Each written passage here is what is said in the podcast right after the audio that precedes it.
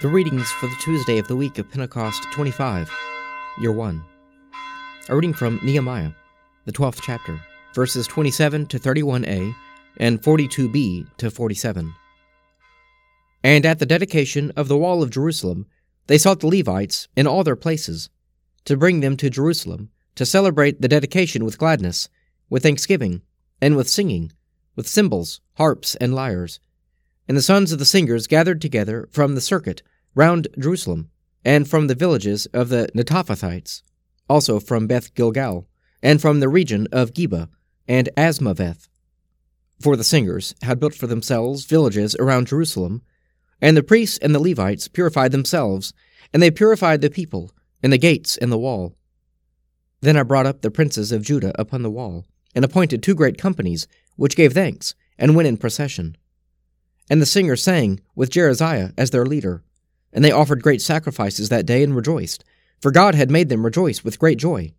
The women and children also rejoiced, and the joy of Jerusalem was heard afar off. On that day men were appointed over the chambers for the stores, the contributions, the first fruits, and the tithes, to gather into them the portions required by the law for the priests, and for the Levites according to the fields of the towns. For Judah rejoiced over the priests, and the Levites who ministered. And they performed the service of their God, and the service of purification, as did the singers and the gatekeepers, according to the command of David and his son Solomon. For in the days of David and Asaph of old, there was a chief of the singers, and there were songs of praise and thanksgiving to God. And all Israel, in the days of Zerubbabel, and in the days of Nehemiah, gave the daily portions for the singers and the gatekeepers. And they set apart that which was for the Levites, and the Levites set apart that which was for the sons of Aaron. A reading from Revelation, the eleventh chapter, verses one to nineteen. Then I was given a measuring rod like a staff, and I was told, "Rise, and measure the temple of God, and the altar, and those who worship there, but do not measure the court outside the temple. Leave that out. For it is given over to the nations, and they will trample over the holy city for forty-two months. And I will grant my two witnesses power to prophesy for one thousand two hundred and sixty days, clothed in sackcloth. These the two olive trees, and the two lampstands, which stand before the Lord of the earth. And if anyone would harm them, fire pours out from their mouth, and consumes their foes. If anyone would harm them, thus he is doomed to be killed.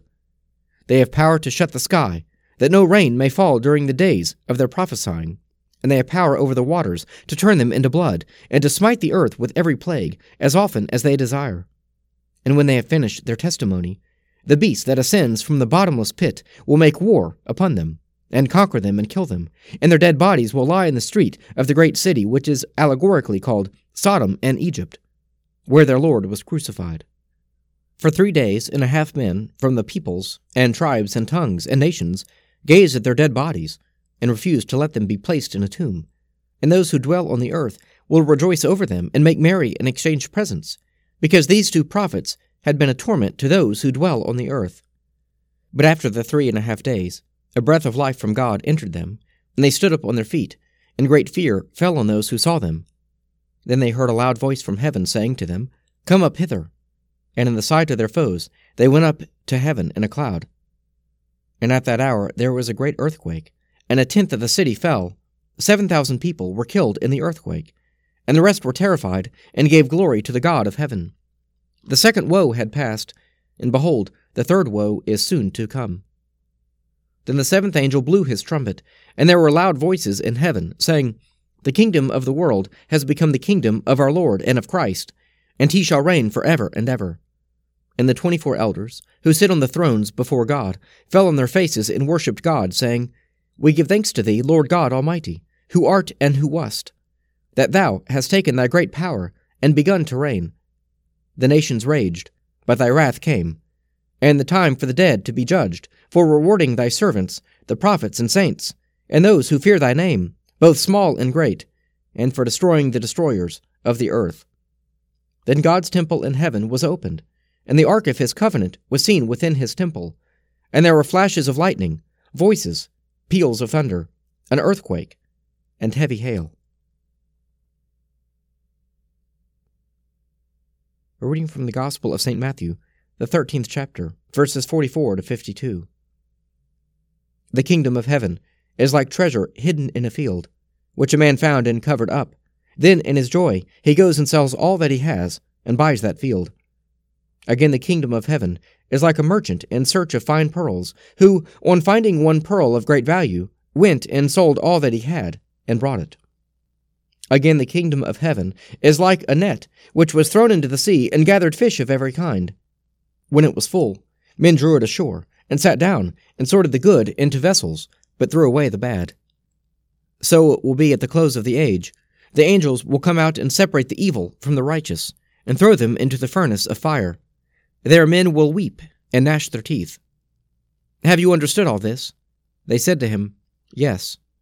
And he said to them, Therefore, every scribe who has been trained for the kingdom of heaven is like a householder who brings out of his treasure what is new and what is old. Psalm two.